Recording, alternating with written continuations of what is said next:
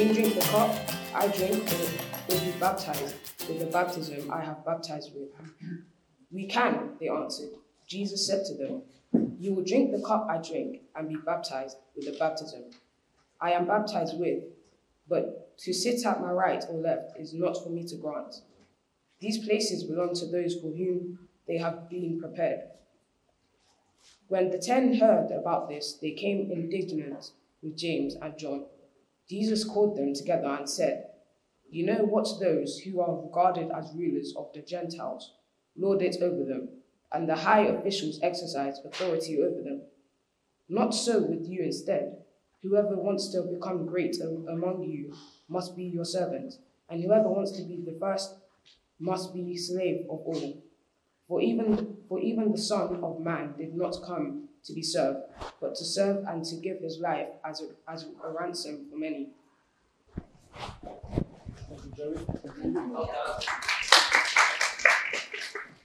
Good morning, everybody.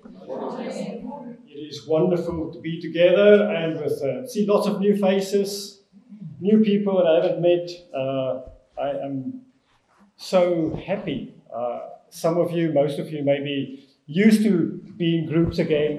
For me, it's still a bit odd, and we only returned from South Africa a week and a day ago. Uh, and where we were still in lockdown, still not allowed to meet in large groups. So it's like, whoa, lots of people. what do I do? No masks. It's all a bit strange for me still. Uh, and it, it's amazing the effect it has on us. Uh, thank you for that reading, Joey. Uh, great reading. Uh, we are working our way through the book of Mark and uh, through the Gospel of Mark. Uh, and we are going to focus on this passage today. If you want some more information about the rest of what happens in Mark chapter 10. Uh, if you look on your seat or somewhere near you, there will be the Watford word. And on the second and third pages, there's a whole exposition of all the missing bits that we're not covering today in Mark 10. We're going to focus on this passage, Mark 10, verse 35 to 45. And in our journey through the Gospel of Mark, we are focusing our eyes on Jesus to see what we can learn from him. So let me start with uh, two questions. Just answer this for yourself. Are you a leader? And then the second question are you a servant? Now, if I ask these questions for myself, if I think, am I a leader? Um, I would describe myself as a reluctant leader. I occasionally get asked to lead, and I'm like, uh, I don't know, I'm not so sure about that. Uh, can't someone else do it? That's kind of my my attitude and mindset about uh, if I'm asked if I'm a leader. Am I a servant? Uh, let's not go into domestic squabbles here, but if you'd ask my wife if I'm a servant, she'd say, well, mm, uh, occasionally. I do pack the dishwasher and I unpack it. Uh, so, yes, I, I, I, do sometimes do the, the job of a servant, uh, but it's not one of my great qualities. Uh, it's not. I'm not the kind of person that uh, people would say, "Wow, he's just always busy and always doing things." As a child, uh, I managed to get away with, I, I grew up in a family with uh, four brothers, so five of us in the house. Uh, but because I was the kind of the brainy, nerdy one, my mum always allowed me to be on my own and be with my nose in the books and the encyclopedias and, and things like that, while my brothers had to work in the garden and clean the kitchen. Uh, so this whole idea and concept of serving is, is one that's quite strange to me. It doesn't come natural to me, just like leadership doesn't come natural to me. Some things take longer to learn than others, uh, especially when it's so deeply rooted in our character and our beliefs and, and the way we think about the world, our thought patterns, some of the foundational things that, uh, that we live, our culture sometimes. And we see this even with Jesus and his disciples. Even before this passage that we read today in Mark 10, if you go and look a bit earlier in Mark 9, in verse 33, this whole thing started already. When it says in Mark 9, verse 33, they came to Capernaum. When he was in the house, Jesus asked them, What were you arguing about on the road? So, a chapter earlier, we don't know time wise how long before that was, maybe a week or so, a few weeks. What were you arguing about on the road? They were arguing already earlier. Verse 34 But they kept quiet because on the way they had argued about who was the greatest. So this was not a new debate. They've been having this for a while. Verse 35 Sitting down, Jesus called the twelve and said, Anyone who wants to be first must be the very last and the servant of all. Who wants to be first must be last and must be the servant of all. So here in Mark 10, Jesus realizes like they didn't quite get it the first time. So let me explain a bit more in a bit more detail. And he starts actually off with some warnings about leadership. He talks about there's a cost to what we desire. Now, when I asked that question, are you a leader? And you thought, yeah, I'm a leader. Maybe you are that ambitious person, and it is not, it's not like there's something wrong with that. Uh, we need leadership. The world needs leadership. But for those who have ambitions to lead, Jesus has a few warnings. He says there's a cost to what you desire. He says, Are you able to drink the cup of leadership? And then there's even a warning of how not to lead in verse 42, and I like uh, the way it's translated in the message. He says, You've observed how godless leaders throw their weight around. And when people get a little power, how quickly it goes to their heads. It is not going to be that way with you. So Jesus has some clear warnings about, and for those who have ambitions to lead, who have that desire to uh, to rise up and to lead others. But even Jesus himself realized there are limitations and boundaries to observe. The very king of creation, the very king of this universe, said in verse 40, But to sit at my right or left is not for me to grant. These places belong to those for whom, for whom they have been prepared. Even Jesus himself knew and respected the boundaries and the limitations of his authority. So, those are some warnings for those who have aspirations to leadership. And we're going to move on from there because it's not really a class just for leaders today. I want to leave that there and rather focus on how does Jesus define leadership? Jesus defines it as whoever wants to become great among you must be your servant, and whoever wants to be first must be slave of all. Jesus defines a concept here called servant leadership. And he said to lead is to serve, and to serve is to lead. And Jesus himself set the example in explaining this concept. So, if we think about, about the life of Jesus, how did Jesus lead by serving? What was his first miracle? Who knows? What was the first miracle that Jesus did? Anybody? Joe? He turned water into wine. What a way to serve! To serve people wine. That is how Jesus started his ministry. Not with a miracle that calmed the storm or raised people from the dead, but he started with a miracle that served people. And that set the tone for his life, for his life of. Now, what kind of leader starts like that? But Jesus didn't start by leading by telling people what to do and ordering them around, and he started by serving. And then he followed that up with dedicating his life to setting people free. He came to earth, even though he was fully divine, by adopting the position of a servant. Coming from on high and lowering himself like a servant. What other examples can we think of that Jesus served practically in, in his ministry? How did he serve? He washed the disciples' feet. He washed the disciples' feet. A role that normally a slave would fulfill, or someone who's poor.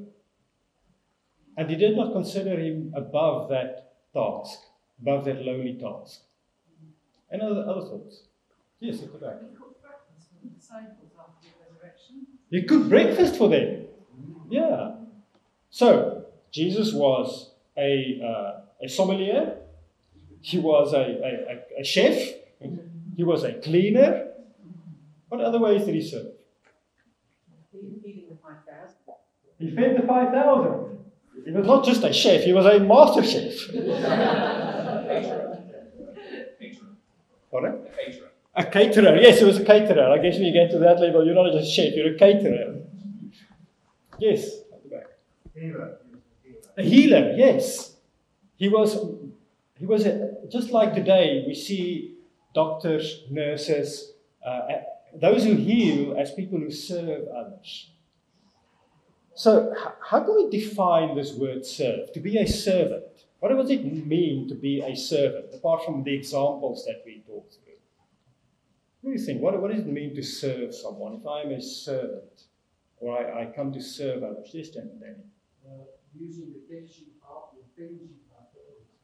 using what you have, whether it's a gift or a thing or time, to the benefit of others. That's a great definition. Thanks, Danny. Any other thoughts? Joe? meeting the needs. Meeting the needs. Yes. Thanks, Sir. What's your hand up, sir? Yeah, I was going to say sometimes the service to lower your actual standards to meet someone else's needs. Yeah. Yeah, to, to, to, to kind of lower yourself to, to, to the needs of others, to meet the needs of others. If I think about serving, it's, it's doing something or giving something to someone who either they do not have the time to do it, or they do not have the strength to do it, or the energy to do it, or the capacity to do it. Uh, sometimes we serve by doing something that people could have done themselves. Like one of my small acts of service, which I'm really proud of, but it's actually a silly little thing, is I make my wife a cup of coffee every morning. Now, can she do it herself? She, she makes a decent cup of coffee. uh, does she have the time to do it? Uh, usually, yes, she, she does. Does she have the capacity and the energy? Mostly. But I still do it for her anyway. So, service is not just doing something which someone cannot do for themselves or can do for themselves. It could be any of those. Sometimes it's doing something for someone beyond what they could have or would have done themselves.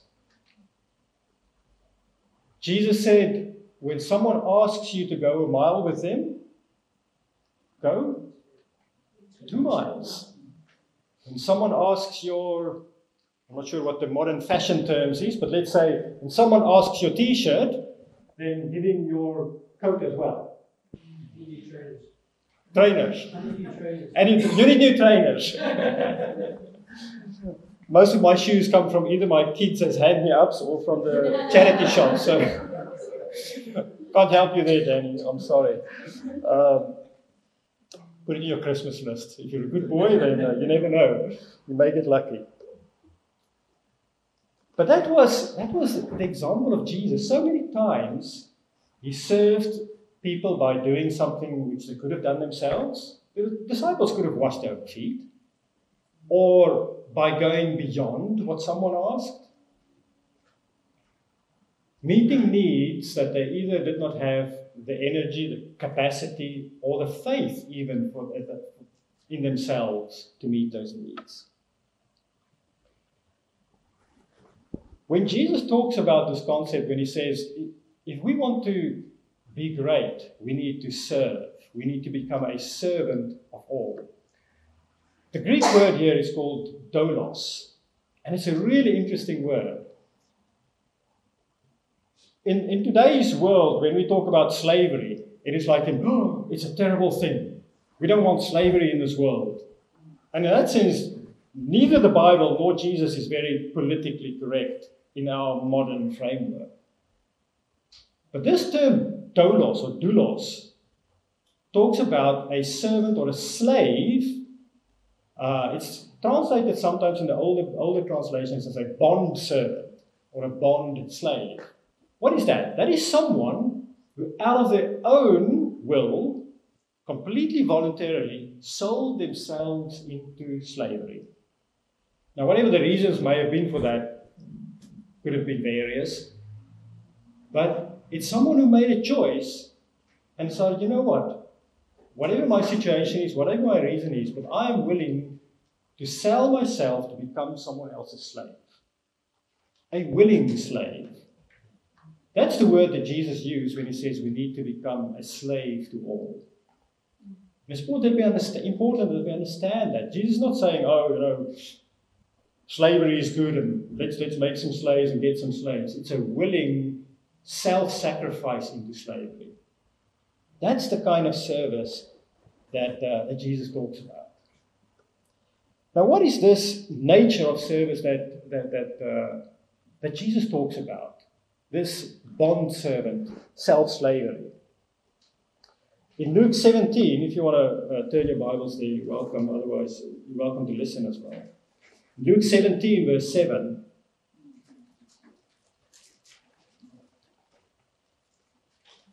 Jesus speaks and he says,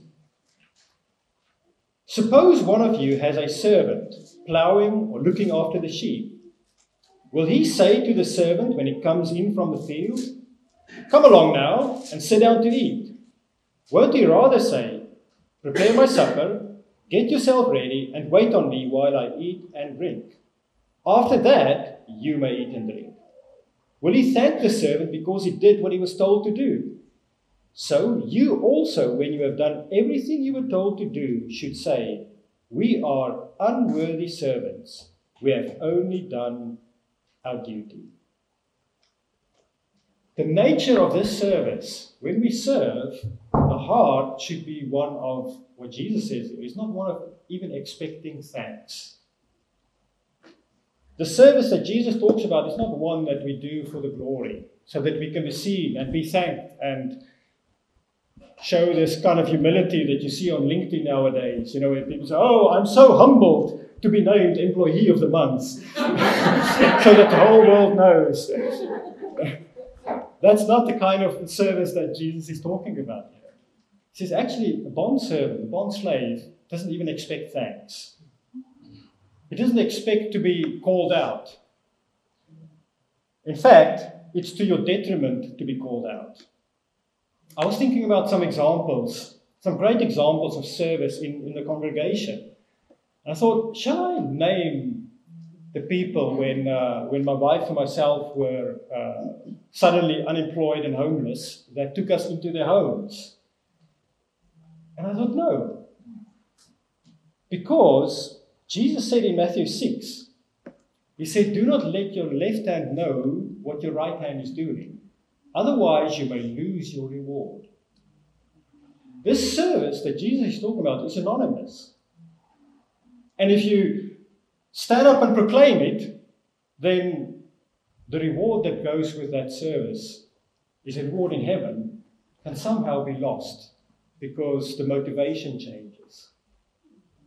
This service that Jesus talks about is, is one that is quietly working behind the scenes, that doesn't look for thank yous, it doesn't look for acknowledgement. It doesn't look for glory. It doesn't look for fame. It doesn't look for importance and to be made the leader because you serve.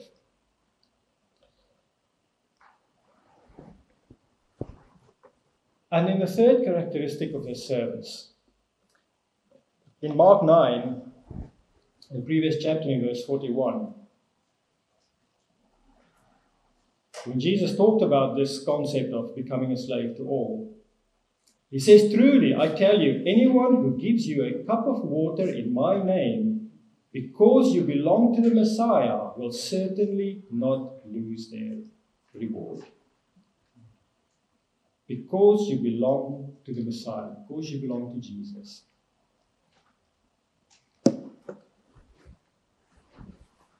When we serve people, we serve Jesus. And that is an amazing thought to think how can I serve the King? I can serve the King by something as simple as going to my brother or sister in Christ and giving them a cup of water when they're thirsty. Such a small act. This service that Jesus talks about is serving each other, serving each other's needs, being aware of the needs. It doesn't take a lot. Some of us may have served just by showing up today, by being here, by being an encouragement to those around us. Some of us may have served by praying this morning for someone else, or sharing with someone that I will pray for you. Small ways to serve, but even in those small ways, Jesus says, You serve me.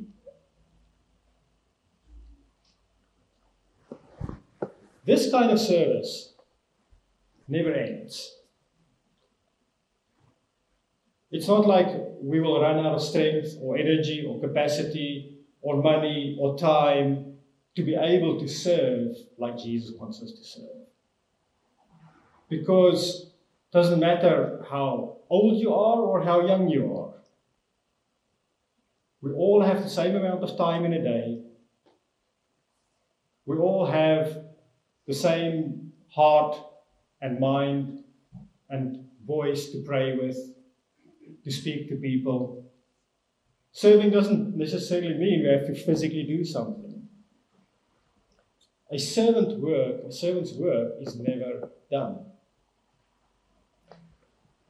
And that it was is what God has prepared us for. In Ephesians it says, God has prepared us for works of service through his grace. That was the very purpose of God's grace being poured out into our hearts and our lives, was for works and a life of service. What happens if we stop serving? Now, who knows who Nikolai, Nicola, Nikolai, Niccolo, Niccolo Paganini was? Anybody who knows who Niccolo Paganini was? Paganini? Yes, Paul, you're a musician. Violence.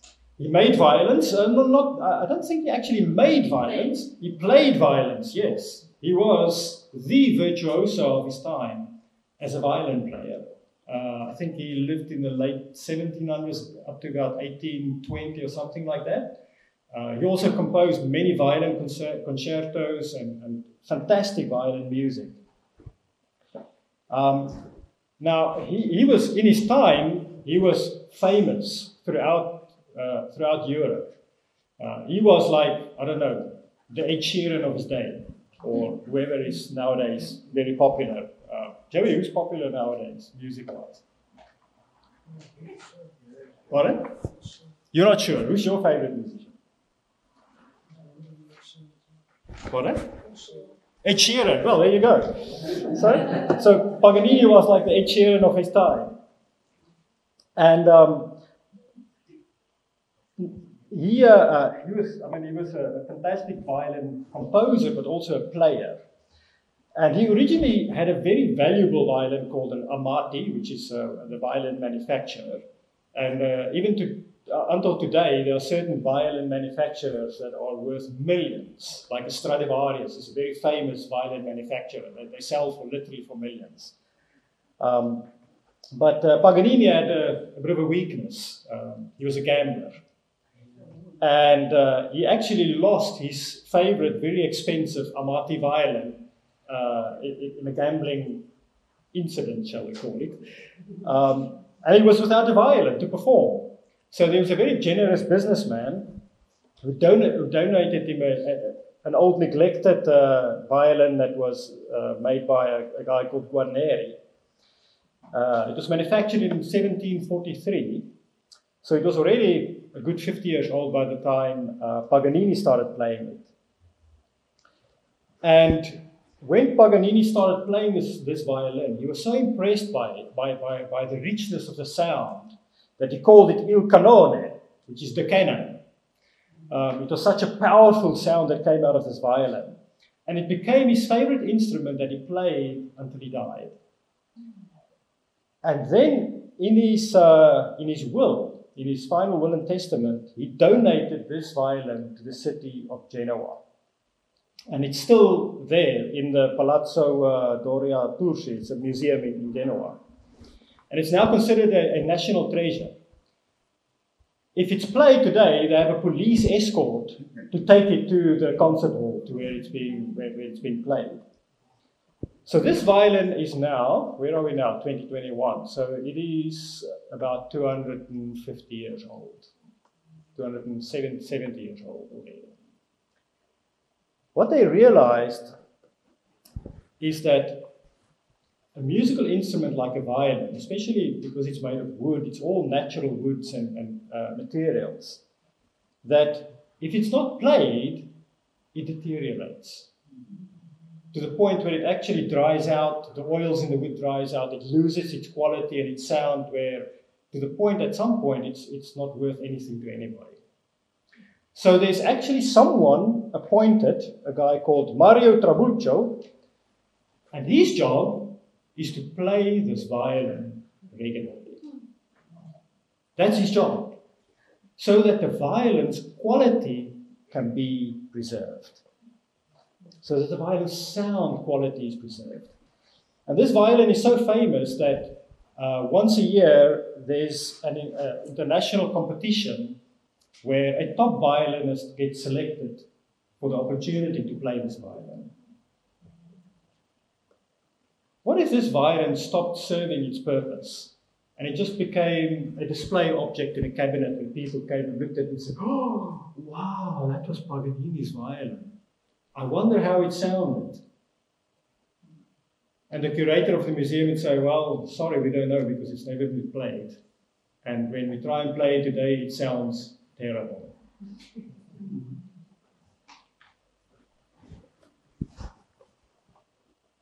This kind of service and servanthood that Jesus talked about, it has no end. It never ends. We're called to serve until the day we die. And Jesus himself set the example in this. In John it says, having loved those that he chose, says he loved them to the very end. And even here in our text, in verse 45, Jesus is again our example. He says, For even the Son of Man did not come to be served, but to serve, and to give his life as a ransom for many. That was the mindset that Jesus had. I am here to serve. And to serve to the point of giving his, his life for those that he served. That is how Jesus defined leadership by serving. And I don't know what the answer to your your answers were to those two questions Am I a leader and am I a servant? But if your answer to Am I a servant was yes, then you may not know it, but your answer to Am I a leader is also yes. Because in God's eyes, those who serve are the real leaders. That is the example that Jesus set. We're going to have communion now, thinking about that example of Jesus, about his body that was broken on the cross. And as we have the bread, we think about that body. As we have the wine, we think about his blood that was spilled on the cross. What is the meaning of that? Well, Jesus says He came to give his life as a ransom for many. That was the ultimate act of service. What is a ransom? You know, what is a ransom? Help me out. Who knows what a ransom is? Yes, at the back, Tricia. Money paid for someone's release, someone's captain. Money paid for someone's release, yes. For someone or something's release. Nowadays you get ransomware attacks. it's like when a company gets attacked in cyberspace with software and the computers get taken over. It's like, well, if you want a computer back, then pay us some Bitcoin and uh, you can have your computer back. Um, rent, they call it ransomware. A ransom is paid to release someone. And it says Jesus came to give his life as a ransom for many. He came to make the payment to set many free. Every time I think about this, I just struggle to wrap my head around this. Um, some years ago, quite a few years ago now, I think of it, uh, when we were in, uh, living in Amsterdam, my wife worked for the Royal Tropical Institute, and her work involved traveling, traveling a lot to Africa and doing, uh, doing development work and, and so on.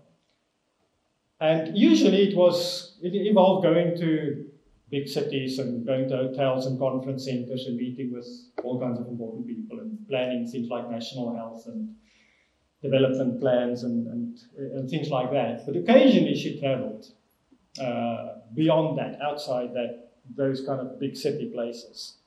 And there was once she went to a country, I'm trying to remember, it was either Ethiopia or Uganda.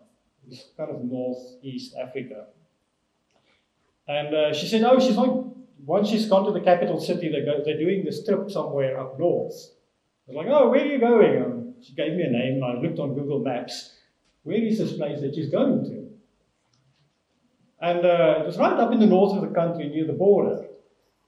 And when I opened Google Maps, I was like, where is this place? And there was this dotted line. And then above it was another dotted line where the other country started. You know, normally if you look on a map, there's like a solid line where that's the border.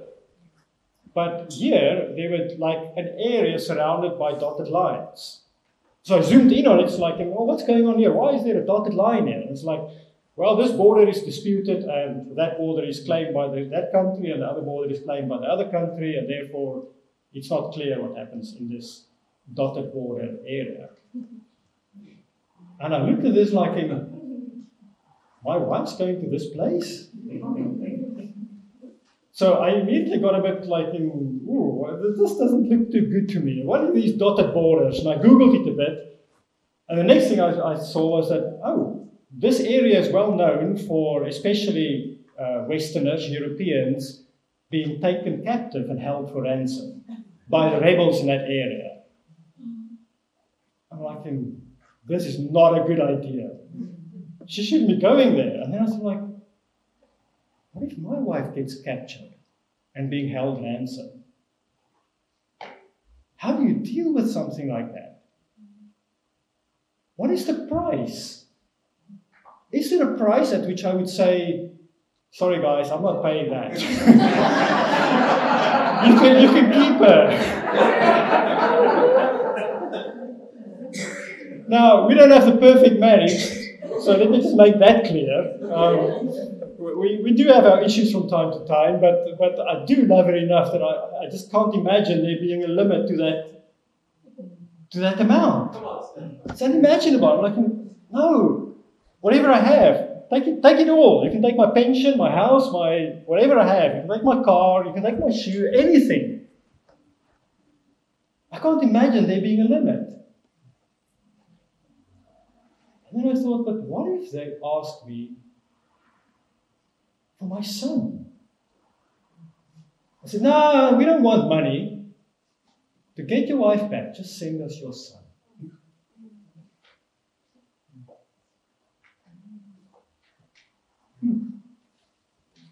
What a choice! What a choice! That's the choice that God faced, our Father. when we were held captive by sin and Satan claimed the ransom. And he said, God said, How much do you want? No, no, I don't want money. Just send me your son. What a choice. What if I had to have that conversation with my son? Say, son, your mom's being held captive, but to free her, you have to go in her place. I can send him, but I can't live with my conscience if it's not his own choice. And Jesus said, Father, I, I will go. As we read here in Mark, Jesus said, I will be the servant, and I will give my life as the ransom for many. As the bread and the wine, let's reflect on that ransom that Jesus paid so we can be set free from that.